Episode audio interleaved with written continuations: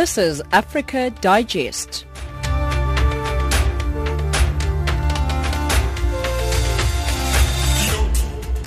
It is 1700 hours Central African time. Good evening and welcome to Africa Digest on Channel Africa, the voice of the African Renaissance.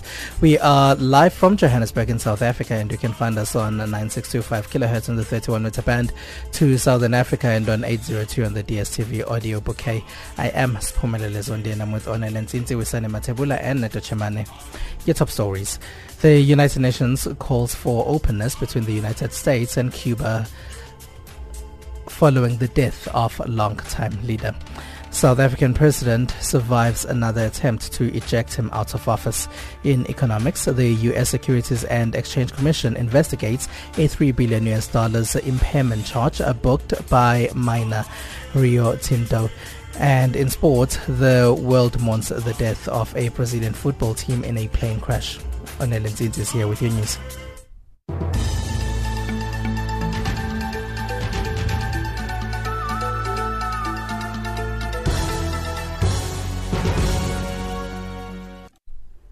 Thank you, Spoo. Brazil President Michel Temer has decreed three days of national mourning for the victims of an air crash in Colombia that killed most of the players of a soccer team. The BAe 146 charter aircraft crashed into the Colombian jungle on approach to Medellin airport, killing 76 people on board, including 21 journalists. A senior aide to Burundi's president, Pierre Nkurunziza, has been injured in an attack that also killed one of his bodyguards. Monday night's assassination attempt to Willy Nyamitwe, senior communications officer to Nkurunziza, occurred in the Kajaga suburb of the capital Bujumbura. The International Criminal Court says at least 450 people have been killed in the Central African nation since Nkurunziza's announcement early last year that he planned to seek a third term triggered a surge in violence. South Africa's ruling ANC's National Executive Committee has extended their condolences to the people of Cuba following the death of the former revolutionary leader Fidel Castro. World leaders have descended on the capital Havana for a mass rally commemorating Castro, the rebel who seized power in a 1959 revolution and ruled the island for half a century. He died on Friday at the age of 90. ANC Secretary General Gwede Mantashe was speaking during the ANC NEC media briefing in Johannesburg. The National Executive Committee on behalf of the ANC sends its sincere condolences to the Cuban people on the passing of the former president leader of the Cuban Revolution, the Commandant Fidel Castro Ruz. We express our immense gratitude for their selflessness and sacrifices during our liberation struggle as well as their continuing support in the reconstruction and development of our country.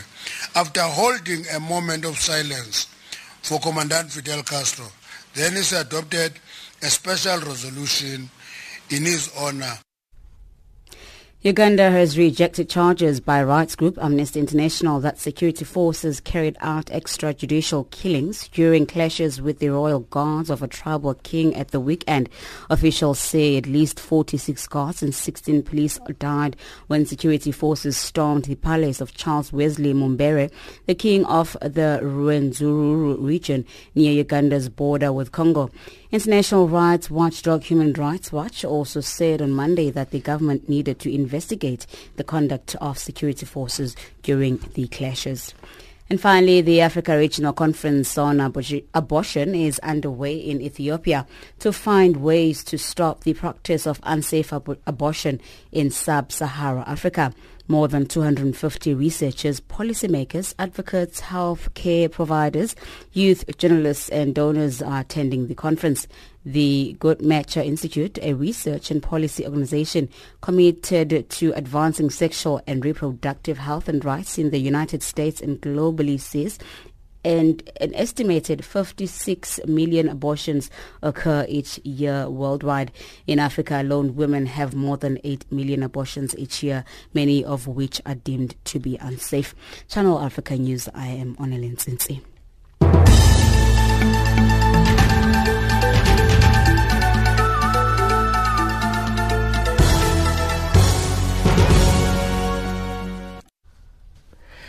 It is 1705 Central African Time right here on Africa Digest on Channel Africa, the voice of the African Renaissance.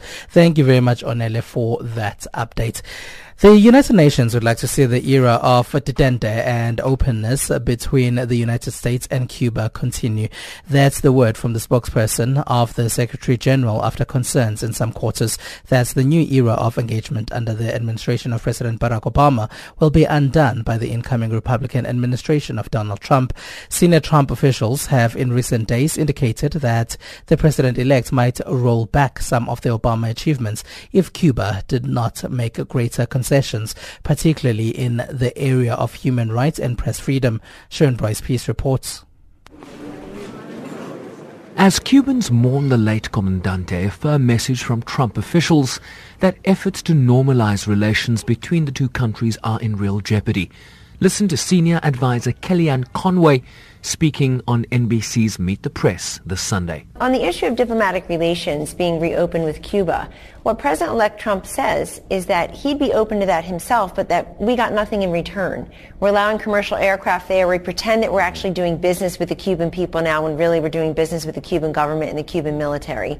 He's been very clear that the major priority now is to make sure Cubans on Cuba have the same freedoms that Cubans here in America have, which is political, religious, and economic freedom. Make sure those political prisoners are finally released right. into freedom and make sure the American fugitives face the law. But at the United Nations, a month after the General Assembly voted 191 to 0 for the U.S. embargo on Cuba to be lifted, including an abstention from the United States for the first time in history, there is still concern that this era of rapprochement will fade. After all, the vast majority of UN member states have been calling for the embargo to be lifted for a quarter of a century. Stéphane Dujarric for the Secretary General. The agreements that we've seen very recently between the U.S. and Cuba on the rapprochement, on the increased trade, uh, and the openness of the relationship was welcomed by the UN. We continue to welcome it. I think it's it is a critical relationship in the Western Hemisphere the rapprochement is clearly a positive move in the sense of clearing up what had been, to say the least, a very complicated relationship between U.S. and Cuba. A tweet posted by President-elect Trump earlier Monday said that without a better deal for the Cuban people, he would terminate efforts put in place by President Obama. Dujarric again. Obviously, the Secretary General would hope that rapprochement would continue, as he would between any nations. We've seen it in the past, whether it's between Iran and the United States, between the U.S. and Cuba, whether it's between Equatorial Guinea and Gabon, where the Secretary General oversaw the, the signing of an important joint declaration. Dialogue and openness is always the better option as far as the United Nations is concerned. Secretary General Ban Ki-moon's office also indicating he will not be travelling to Cuba for planned memorials and the state funeral on December 4th, but that the UN would be represented by a resident coordinator or another official. I'm Sherwin Bryce in New York. The United Nations representative to South Sudan, Ellen Margrethe Løj, who has just ended her three-day term, is pleading with the international community not to abandon the country despite numerous political and military problems that it has undergone over the past five years. However, the United Nations representative regrets that the authorities in the capital Juba failed to fulfill numerous promises it gave to the people of South Sudan. She also decried the collapse of the peace agreement that was signed earlier this year by President Salva Kiir and his principal political and military opponent, Riek Machar. James Shimanyula. At the end of this week, United Nations representative in South Sudan, Ellen Margrethe Løj, ends her three-year term, which has been characterized by tough challenges taking into consideration that the country has been plunged into anarchy, not forgetting that it fought for independence for more than 20 years. The departure of the United Nations representative from South Sudan leaves thousands of people who have taken refuge at its camps in the safe hands of her colleagues in the security section pending the arrival of a new United Nations representative yet to be named by the UN, while the outgoing UN representative to South Sudan, Ellen Margrethe Løj, was in the country the United Nations mission there ensured that, to a large extent, it helped to avert attacks on the people accommodated there, despite two major attacks by marauding armed gangs, taking the UN security personnel there unawares. The recent attacks in South Sudan and the extensive fighting in July this year, especially in and around the capital Juba, has left the international community wondering whether or not permanent peace will ever prevail in Africa's newest nation. Outgoing United Nations representative Ellen Margrethe Løj, a citizen of Denmark, has a strong and timely message to the international community. Do not give up on South Sudan because the people of South Sudan deserve the focus of the international community. You might be, you might be tired of the politicians of this country who have inflicted this conflict on the people of South Sudan. Alluding to the elusive peace agreement that was signed earlier this year by President Salva Kiir and his main political and military opponent Riek Machar, outgoing United Nations representative in South Sudan Ellen Margrethe Løj, made this terse assertion the peace agreement has to be implemented. We cannot give up on South Sudan. She saluted the ordinary people of South Sudan for bearing the brunt of on and off armed conflicts that have erupted in South Sudan. Remind yourself on a daily basis that all the suffering you went through in the independence war was to get one independent South Sudan. One independent South Sudan and that you are South Sudanese regardless of your ethnic affiliation. I'm extremely impressed by the resilience of the South Sudanese people. Uh, I'm extremely depressed that their hopes and aspirations at the time of independence has not yet been fulfilled. The outgoing United Nations representative Ellen Margrethe Løj acknowledged that during her stay in the country, the UN security team had a tough time when moving in and around various places. We have had difficulties in moving around from the government side and the IO side. The IO that the outgoing United Nations representative to South Sudan, Ellen Margrethe Løj, is referring to is the acronym for In Opposition. That is the opposition side, led by the now rebel leader, Riek Machar. Reporting for Channel Africa, this is James Shimanyula. Namibia International Beach and Cultural Festival, Langstrand Beach, Walvis Bay, Namibia, 23rd, 24th, 25th of December. Music Festival with international and local artists. Four-night accommodation packages and activities available at CompuTicket Travel. Main event tickets available at CompuTicket. 150 Namibian dollars, 150 rands, and 130 pula. Tickets are available at ShopRite and Checkers. Get yours today. VIP is 500 Namibian dollars, 500 rands or 380 pula. Hashtag Xmas in Namibia. Hashtag Harambe. Cultures of Southern Africa route is powered by Channel Africa. www.culturalfestival.net. Download the app today. 1713 Central African Time right here on Channel Africa, the voice of the African Renaissance. That is 1713 Central African Time. Right here in the program we're listening to is Africa Digest. My name is Pomela Lisondi. Remember to find us on Twitter. We are on Channel Africa 1. And if you want to send us emails, it's info at channelafrica.co.za. Info at channelafrica.co.za. South African President Jacob Zuma has survived an attempt to remove him from office after a three-day-long meeting of his party's National Executive Committee. The ANC announced the outcome of the meeting at a media briefing after Zuma departed to Havana for the funeral of former Cuban President Fidel Castro. ANC Secretary General Gwede Mantashe says the consensus reached by the party's NEC is that it does not support calls for President Jacob Zuma to step down. During the course of these discussions, a call was made for the ANC president, Comrade Jacob Zuma, to consider stepping down as the president of the Republic of South Africa. The NEC decided, though that issue was neither in the report or the political overview of the president to debate, to allow the debate without suppression. So that was debated openly, freely. Anybody was free to make any, any statement. After extensive deliberation, the NEC came to the conclusion that the NDR remains on course. However, the revolution is facing serious threats, being racism, ethnic nationalism, and monopoly capital. Ethnic tribalism is beginning to emerge and becoming emboldened, expressed in factions and certain unrest in society.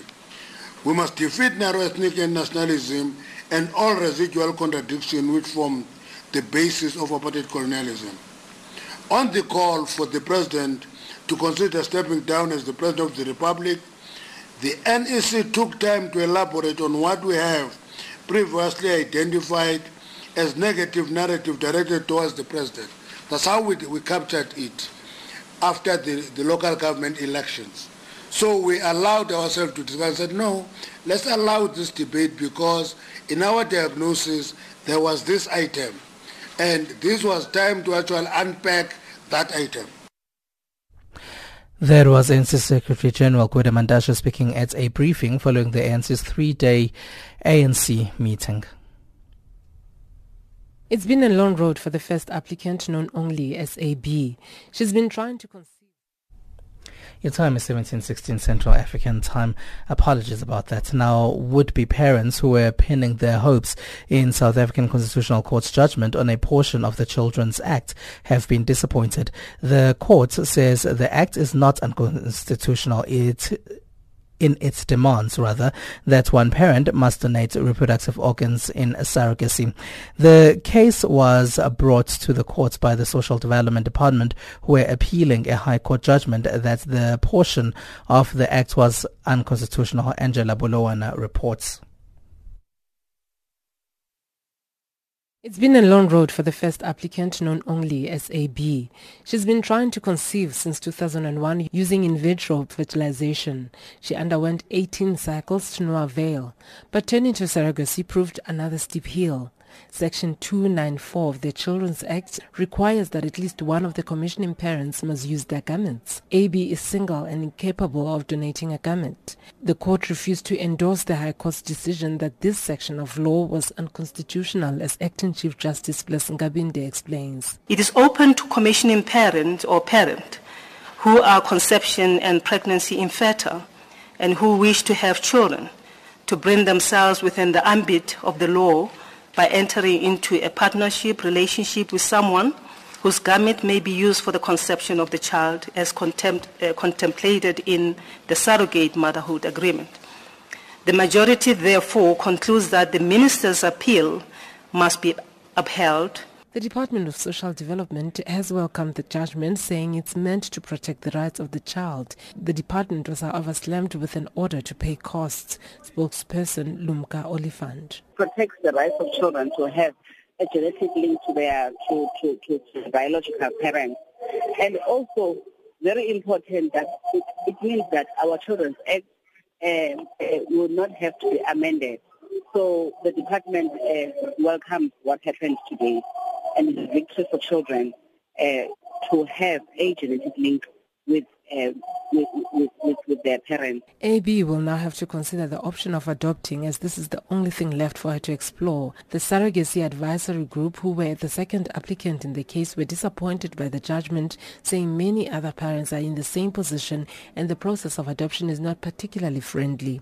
Robin Friedman is the chief advisor for the group. Adoption will be the only option for per- the, the, these class of infertile persons to pursue, which is very infor- unfortunate for a lot of couples because adoption is a very difficult process. There is a long waiting list um, of people waiting, especially for pe- people wanting to adopt white, Chinese or Indian babies, babies of a certain cultural group. It's most unfortunate. The Center for Child Law was friends of the court. The organization was lobbying for the court to not declare this law unconstitutional, saying that genetic origin was linked to the child's self-identity and self-respect. The organization, just like the department, felt that it was of utmost importance for a child to know their genetic origin, saying this was supported by international law. And the report is by Angela Bolowan. Now, South Africa's ruling party, the African National Congress, has lashed out at credit rating agencies, calling their references to political risk in recent reviews of the country as mischievous and unscientific. On Friday, Fitch kept the credit score one notch above junk, but changed its outlook to negative from stable, warning that political risks could hurt growth. The threat of South Africa being downgraded still looms large March.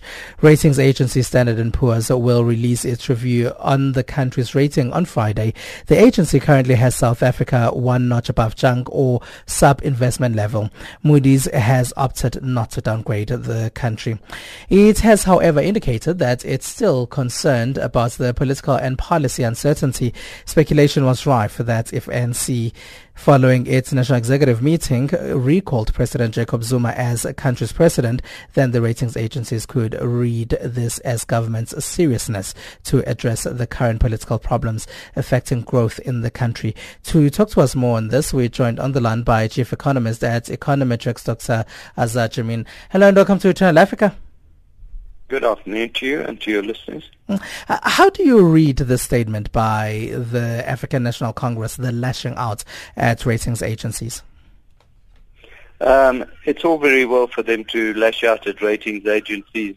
The problem is the ratings agencies do have a material impact on financial markets, which in turn can have an impact on uh, uh, decisions on economic decisions made by leading institutions in South Africa, such as the Reserve Bank, in particular the potential uh, for uh, for such for the Reserve Bank to have to raise interest rates in the wake of a credit rating downgrade, which forces down the value of the country's currency. Um, they say it's unscientific to the ANC, that is, to look at the political situation in the country before doing ratings. Uh, how true is this that it's unscientific? I think it is very uh, sensitive to this. I think the ratings agencies themselves, as Fitch did, made it quite clear that political infighting was a factor that they were looking at because they were concerned that the infighting that we are likely to see in the run-up to the re, uh, election of a new president of the ANC in a year's time uh, will deflect attention by government officials and politicians away from addressing key structural issues that are needed to improve South Africa's long-term growth and reduce the uh, chances of unemployment uh, continuing to rise. Uh, they, uh, Fitch also cited infighting as potentially uh, jeopardizing decent governance and management of state-owned enterprises, which in turn would cause uh, these SOEs to rely on government to bail them out in the final resort, uh, which uh, in turn could result in the level of government debt rising still further, impairing the country's credit rating. Mm. So undoubtedly, uh, political factors do have a role to play on credit ratings. Mm. Um, maybe we should actually look at how they do their ratings and how they eventually reach their conclusion. You did mention one, which is to look at um, political infighting because that might affect, let's say, state-owned enterprises, etc., etc. But how, well, how no, I've emphasized I've emphasized the two more important issues. Uh, it's not the political infighting; it's the effect that that has on two key yes. issues that yes. they raise, namely the need to improve longer-term economic growth because without that, government revenue cannot grow sufficiently to bring down the government the, the budget deficit and in so doing cap the growth in the uh, public debt. And secondly, uh, the, uh, political infighting can also affect SOEs negatively, which in turn can also force government debt upwards. So the reason for political, they don't uh, pick on political infighting alone on its own as a reason for downgrading credit rating.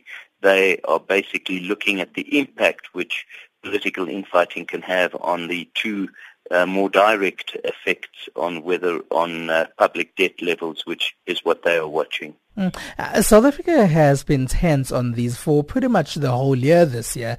Um, and e- economists have also been worried about the um, economic situation in, in South Africa. Why is this? Uh, clearly, there has been a massive decline in the level of business confidence in the last few years, and many attribute this to the leadership of the government, and in part that leadership has been impaired by the kind of issues surrounding the president uh, and his failure to uh, uh, accede to certain constitutional requirements, his uh, um, accusations leveled against him of corruption and uh, state capture. Uh, that has all contributed towards a decline in business confidence that in turn has led to a fairly substantial decline in the level of capital investment by the private sector, which in turn has contributed towards lower growth and lower tax revenue. So it becomes a bit of a vicious circle. Uh, there is one more ratings agency that's expected to release its outlook on Friday. What are we to expect there? I think in light of the NEC's decision, uh, there is a danger that uh, Standard & Poor's might see this as uh, escalating the possibilities of further political infighting in the year ahead. Um, already we, the question arises as to whether those cabinet ministers who stood up against the president and called on him to resign will be able to remain uh, ministers going forward, and if they don't, given that they are amongst the, what are perceived to be the most capable uh, of the ministers in the cabinet, uh, that won't create a very uh, an environment very conducive towards uh, decent uh, government and effective service delivery. Mm, um, one would say. And under those circumstances, uh, um, I think there is a chance that today's outcome might have increased the uh, possibility that S&P Global Ratings will downgrade us to junk status on Friday. Mm, um, and one would say that South Africa does have a good finance minister, and it's that person um, that maybe ratings agencies should be looking at, as he pretty much is in charge of the economy of the country. No. Very, you're absolutely correct. I think they will be looking at uh, the Minister of Finance, but they will be asking questions as to whether uh, the Minister of Finance's job will really be safe in a cabinet reshuffle, should we see such a reshuffle uh, uh in light of today's events. Uh, and junk status, that means what exactly? It means that many pension funds and investors around the world uh, who may have wanted to invest and buy South African government bonds will be less willing to do so. For a country like ours where we import a lot more than we export, uh, we are dependent on foreign exchange inflows from such decisions by investors to buy South African government bonds so that if we are reduced to junk status, that jeopardizes our ability to attract those monies. In turn, that forces interest rates upwards, especially long-term interest rates at, at which the government borrows. And so if the government is then compelled to uh, increase the amount it pays in interest on its debt, there will be less available to spend on more vital areas of social spending such as education, healthcare, uh, policing, etc. Mm. And for the ordinary consumer who is buying toothpaste in the shops, um, will it mean anything for them? Uh, it can mean something for them if it brings about, if the cessation of capital inflows brought about by junk status results in a sharp depreciation in the rand. That in turn raises inflationary pressures. Firstly, that erodes the consumer's ability to buy everything else. It incre- will force an increase in the petrol price eventually and that sort of thing. Uh, but also it uh, means that um, interest rates might have to rise, ultimately uh, worsening the situation for the average consumer. So that's the manner in which uh, the, the di- there can be a direct effect from a move to junk status. Dr. Azar Jammine, you, you're painting a picture of doom and gloom for 2017. No, I'm not uh, uh, aware. Uh, what I have not told you is that some cyclical factors in the economy are starting to turn, take a turn for the better, including an end to drought conditions, the fact that inflation thus far has been uh, lower than expected. Interest rates have not risen to the extent that one had feared. And uh, the rand is still very cheap, and that makes it very competitive to export. And we're seeing a huge flood of uh, foreign visitors to the country as tourists at the moment. So there are mitigating factors, but what one what is really needed is more than just a cyclical upturn in the economy. We need structural changes that will uh, improve longer term economic growth. And uh, unless we have proper management of the economy, we won't and uh, attention to the detail of the structural impediments, we won't get the move to a better growth rate that we are seeking Mm. And and lastly, there are people who say we pay too much attention to ratings agencies um, and their and and their ratings. Um, do you agree with those people? Well, I've given you the reasons as to why uh, the what the ratings agencies say can have an impact directly on the consumer.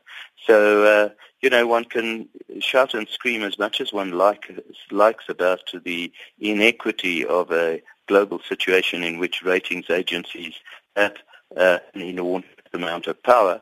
The fact remains is that so long as South Africa uh, likes to see itself as part of the global environment, it is uh, vulnerable to the decisions made by these ratings agencies. The alternative is to isolate oneself completely uh, in the way that Cuba did for so many years, but uh, many will argue that that led to a lot of uh, uh, to a, a, sharp decline in uh, economic uh, prosperity for many people. Uh, although it may have led to a more equal society, people were unable to consume the material yeah. things that many people yeah. here really aspire to. All right. Thank you very much for joining us, Dr. Azar Jammine. Thank you. Dr. Zachamin there is a chief economist at Econometrix. And we now have to take news headlines with Onel Nzinzi.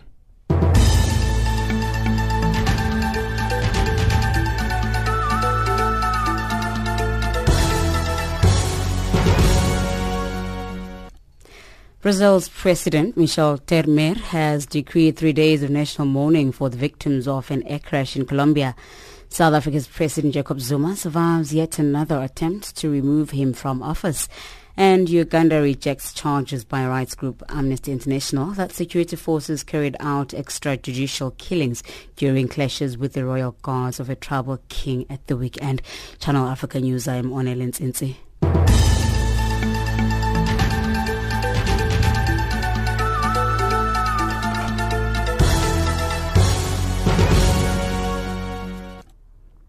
Thank you very much, Onele. As countries prepare to mark World AIDS Day this coming Thursday, the World Health Organization, or WHO, has released a new set of guidelines on HIV self-testing in a bid to improve access to and the uptake of HIV diagnosis. According to a new World Health Organization progress report, lack of an HIV diagnosis remains a major obstacle to implementing the UN health body's recommendation that everyone with HIV should be offered antiretroviral therapy. To speak to us more about this, we're joined on the line by Gregory Härtl, who is the World Health Organization spokesperson. Hello and welcome to Channel Africa, Gregory. Thank you very much. Hello. Now, Gregory, why do you think there's a need to push for HIV self-testing? Well, we there's 14 million, an estimated 14 million people who are HIV positive who don't know their status. And if people don't know their status, then they can't get themselves treated, so they run a higher risk of, of, of serious illness and death. And also they run a much higher risk of infecting their, their sexual partners or their children. Uh, uh, but maybe they don't know because they don't want to know. So why do you think this will help? Well, yeah, there. Oftentimes, there are many groups, and we recognize this that. Um, apart from not wanting to know, there are also people who don't want to do it because of, um, let's say, stigma attached and or not wanting to have to go to a public center of some sort in order to do an initial test. So what we have found in um, pilot projects, which we are undertaking in Malawi, uh, Zimbabwe, and Tanzania, is that uh, the rates of testing and of knowledge of one's HIV status increase dramatically when we provide uh, people with self-tests that they can do in the privacy of their own homes. All right. So, how do you suggest that this um, should be done? Do you, you obviously saying it should be done in their own homes? Yeah. So, what happens is that first of all, let's say um, there, there are these self-tests, which are basically the same tests that are used in clinics, and you can do this in your own home, and you get the results within 20 minutes. And if your your test turns out negative, then um, you, of course, don't need to take it further. But if the test turns out that it's positive, we say that you should go to a clinic for a follow-up test to confirm that the, the test is indeed positive. And once you go to a clinic, you also immediately have access to counseling and treatment. And uh, do you think that um, these countries that you're talking about, some of them, uh, some of the poorest countries in the world, would have the facilities to provide necessary counseling? Well, certainly, a lot of times this does already exist. It doesn't exist enough. We need to do more. Um, and what we, the reason what we are emphasizing this today, or on the occasion of World AIDS Day on the 1st of December, is because we would like um, policymakers around the world to seriously consider um, pushing and promoting and supporting self-testing as a means of um, getting, let's say, more people into the system and support it.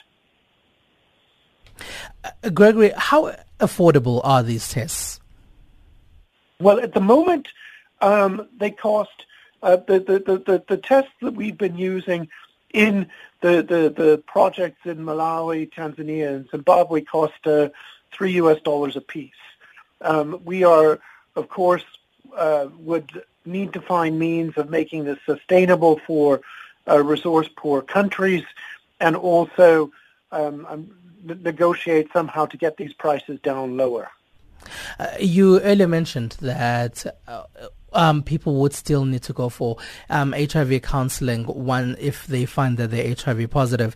And in the past, we've heard that maybe people need to get pre-counseling before they are given their results. Does that does this not run the risk of that not happening? Well, so it could. So there's many different ways. So normally, if you um, distribute these uh, self-tests through let's say, how would you say it, uh, regulated means.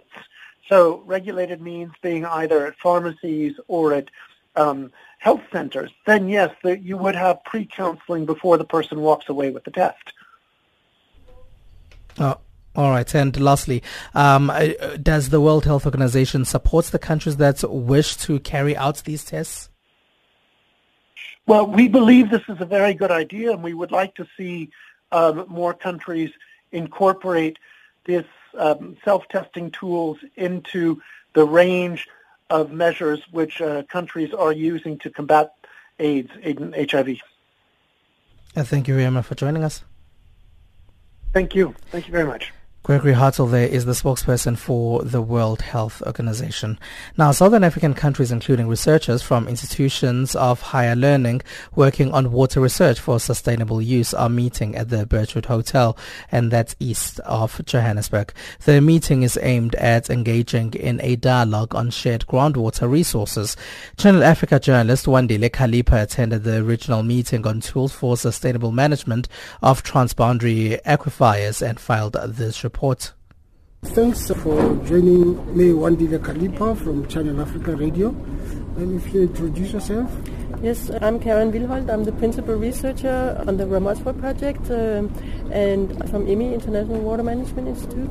And I'm Phera Ramoeli. I'm the senior program officer at the SADC Secretariat in the Directorate of Infrastructure and Services. My responsibility being in charge of transboundary water management. Uh, so talking about this uh, second regional meeting on tools for sustainable management of transboundary aquifers, what could be said about the management of this aquifers in the region of Southern Africa? Well, I won't be going to specifics, but in general, SADC has agreed that water is an area of cooperation since adoption of the water sector as a dedicated sector in 1996 by the SADC Council of Ministers.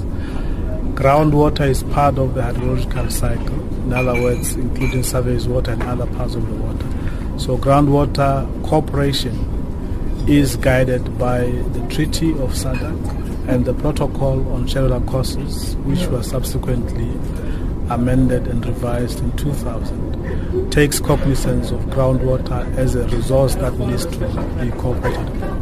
And this particular meeting, and my colleague Karen will also elaborate, is an attempt by the region to learn from previous projects that have been implemented. In this case, on two specific aquifers within the region, the Stampriet shared between South Africa, Botswana and Namibia, the Ramotswa aquifer shared by Botswana and South Africa, basically to learn the tools that can be applied to effectively manage groundwater in the region. But it is also tied together with that a training for the next two days on various aspects of international water law as it relates to groundwater. And therefore, this is what we are here to do, hopefully to improve the awareness, understanding, and comprehension of groundwater issues in terms of legal implications within the member states. The meeting is attended by 15 of the SADC member states, including experts from universities, from research institutions, from partners that we work with in the water sector. This includes IWMI, it includes uh, other partners like UNESCO, our universities based in the region, and with an expertise on water. So, what are the major challenges with regards to the management of these aquifers? Well, in the region, groundwater plays a very important role for uh, water security. A huge proportion of the population is dependent on groundwater. It's about 70%, I think. So there's a big need to have more emphasis on the management, the sustainable management of this resource, and in particular also the resources that are shared between the countries. And so this is the focus of this joint endeavor that we're talking about here.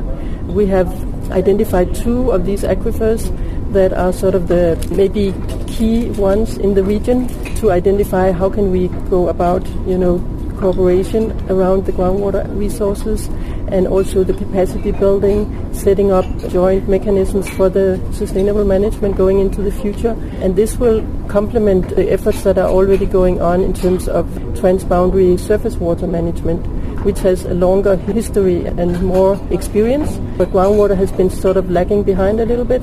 So we are picking up on that and joining forces also to understand how can we integrate the surface water management with the river basin management. How are they important with regards to adaptation to the threat of climate change? Well, groundwater by nature, by being an underground resource, which is not normally affected by the same issues that affect surveys, such as evaporation and things like that and the nature of its occurrence being a slow moving resource, once retained, can be utilized for various reasons, is a very good resource for adaptation. In other words, it can be available to the people for what they need to use it more because it's not affected by adversities of, say, evaporation, as is the case. It's relatively clean. Uh, in fact, you don't have to apply a lot of treatment on groundwater as you would on surface water. And therefore, it is a very good resource that can be used to adapt to climate change. In the region, it has been said that there's more of groundwater available, but I think this is also the case globally, that in terms of proportion of availability, groundwater occurs or is more available, or rather is more in abundance than surface water including if you look at the whole hydrological cycle. So groundwater is a very important but un- underutilized and an understood resource. So it's very important, especially as you look at issues of climate change, that groundwater is well understood, equitably exploited, and managed and protected from pollution. The reason most important is that if groundwater is polluted, it takes a lot to clean. It takes a long time to get it clean so that it can still be used. So we have to protect very effectively groundwater from adverse impacts of pollution if that were to happen. But I think my colleague can also add into that. We've just experienced the El Nino phenomenon yes. now. So now how do we protect uh, our groundwater? No, I think, as you've noted, the El Nino means there's inadequate availability of water. And particularly in the rural areas, the best response that we normally would do is to sink more boreholes, to drill more boreholes to get people to get water because the surface water has been depleted, which depends entirely on refill from rainfall. And when there's no rainfall, then it means this is affected. This obviously has to be managed. How much of the groundwater we can draw in a sustainable manner that it doesn't affect the available resource over time. But as I said, because this resource is underground, it needs also to be understood the dynamics that go in in terms of how it behaves, how much of it is there. Now, the two aquifers which have been focused on, an effort has been made to try and understand the extent of the aquifer, the volume, the content in the aquifer, and therefore it's possible then that you can actually abstract sustainably in a way that it don't affect the integrity of the aquifer. Yes.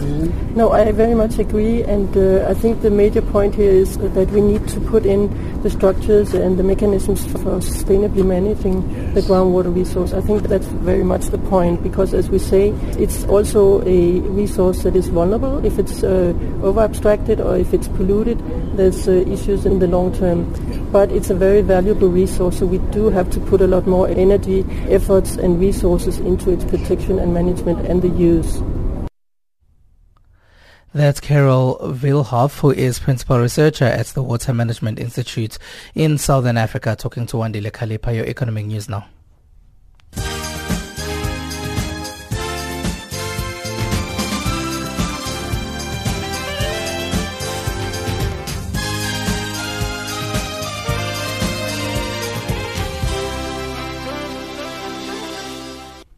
In your economics news this hour, South Africa's economy is expected to grow at 0.5% this year and 1.5% next year. That's according to an economic outlook by Barclays Africa Group.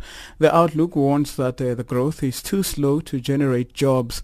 Nigeria, on the other hand, will remain in recession and will need to work on its foreign exchange policy to allow investments to thrive. Jeff Gable is Barclays Africa's head of macroeconomic research.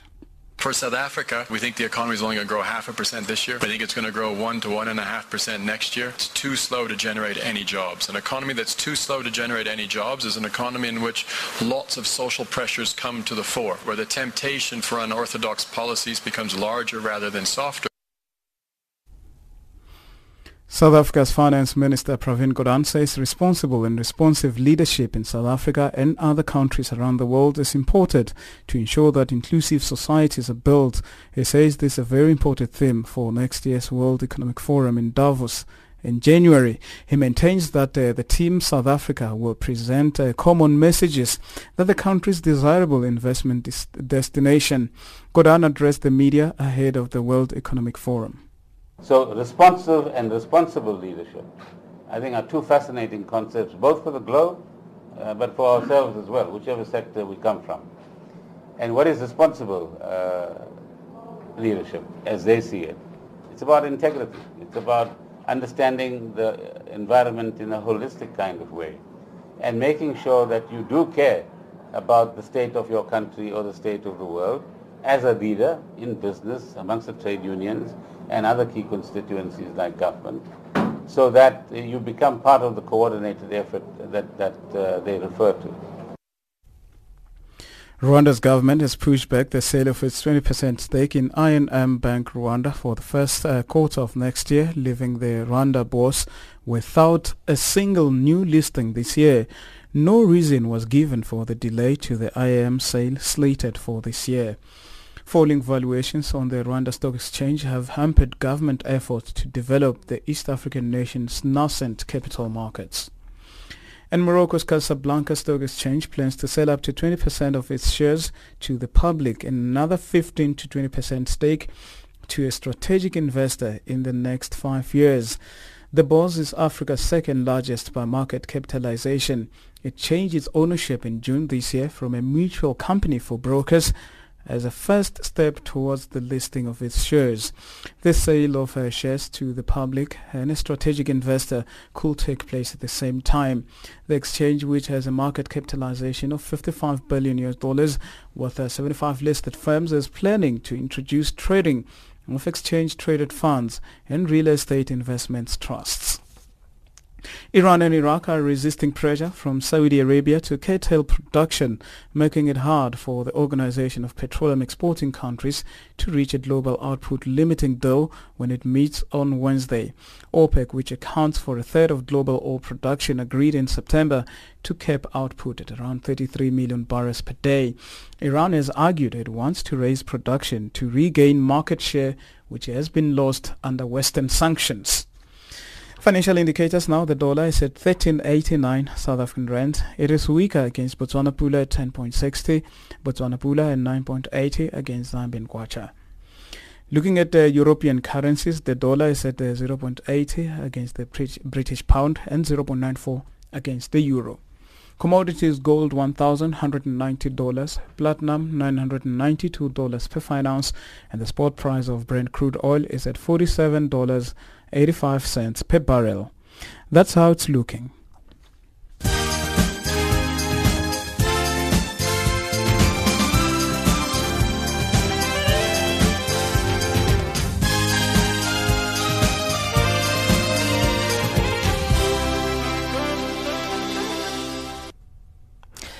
And it's time for your sports news now.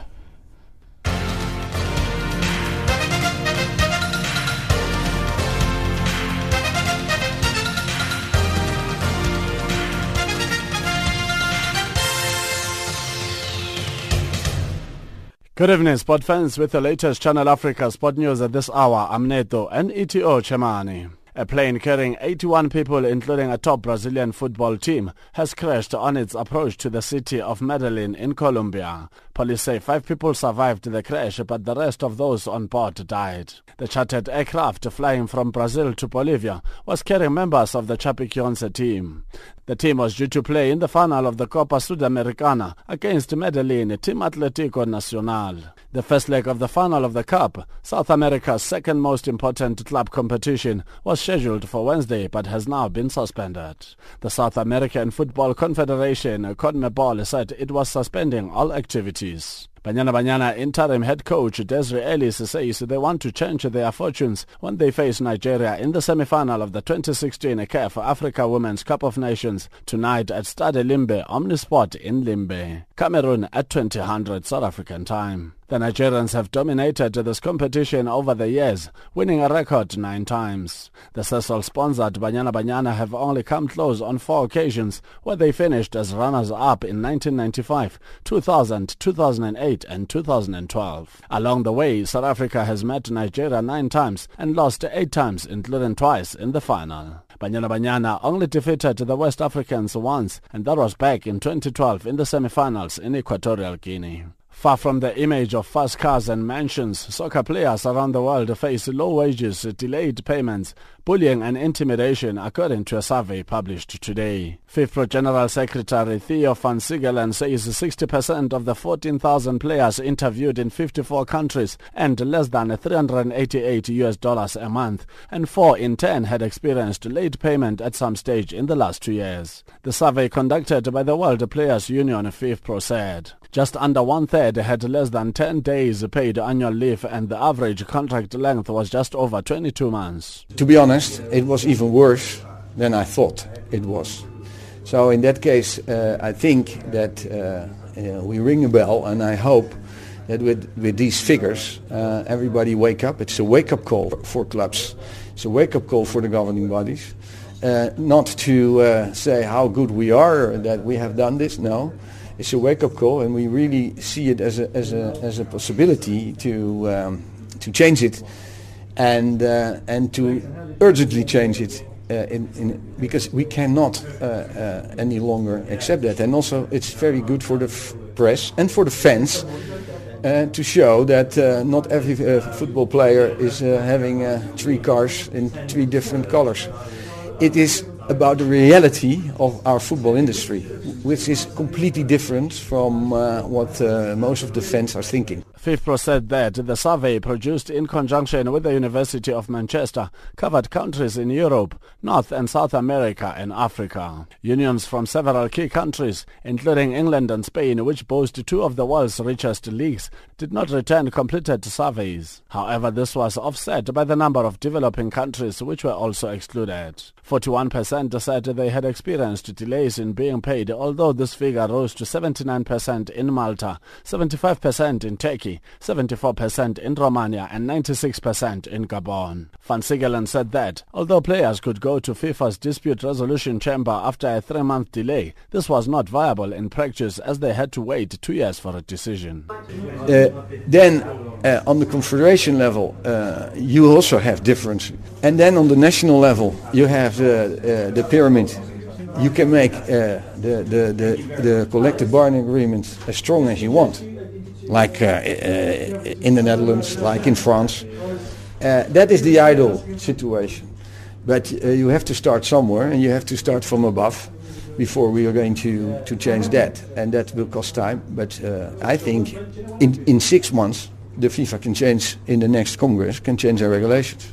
Moving on to cricket news. Australia women completed a 4-0 series sweep when they beat the Momentum Proteas by 43 runs in the fifth and final one-day international ODI at Coffs Harbour today. The fourth match ended in a tie. After once again winning the toss and electing to bat first, the Southern Stars posted 260 for 9, with the most notable performances coming from Ellyse Perry with 56, Nicole Bolton 43, Beth Mooney 42 and Jess Jonassen 39. South Africa's Moseline Daniels and Sune Luus took six wickets between them, retaining respective figures of 3 for 53 and 3 for 56. Thank you for tuning to Channel Africa, the voice of the African Renaissance.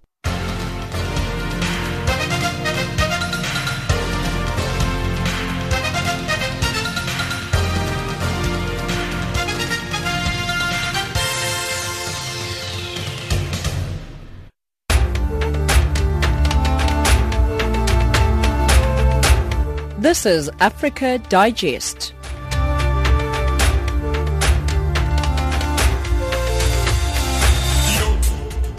Seventeen fifty-seven Central African Time, right here on Africa Digest on Channel Africa, the voice of the African Renaissance. Let's recap our top stories. The United Nations calls for openness between the United States and Cuba to continue following the death of longtime leader. South African president survives another attempt to eject him out of office. And that wraps up Africa Digest for this hour. For myself, Spumelele Zondi, producer Luanda Maome, technical producer Wiseman Mangaile, and the rest of the team, thank you very much for listening. For comments, send us emails. We are on info at channelafrica.co.za. That is info at channelafrica.co.za. On SMS, it's plus two seven seven nine six nine five seven nine three zero plus two seven seven nine six 0957 Tweet us on Channel Africa 1. We leave you with Africa by Salif Keita.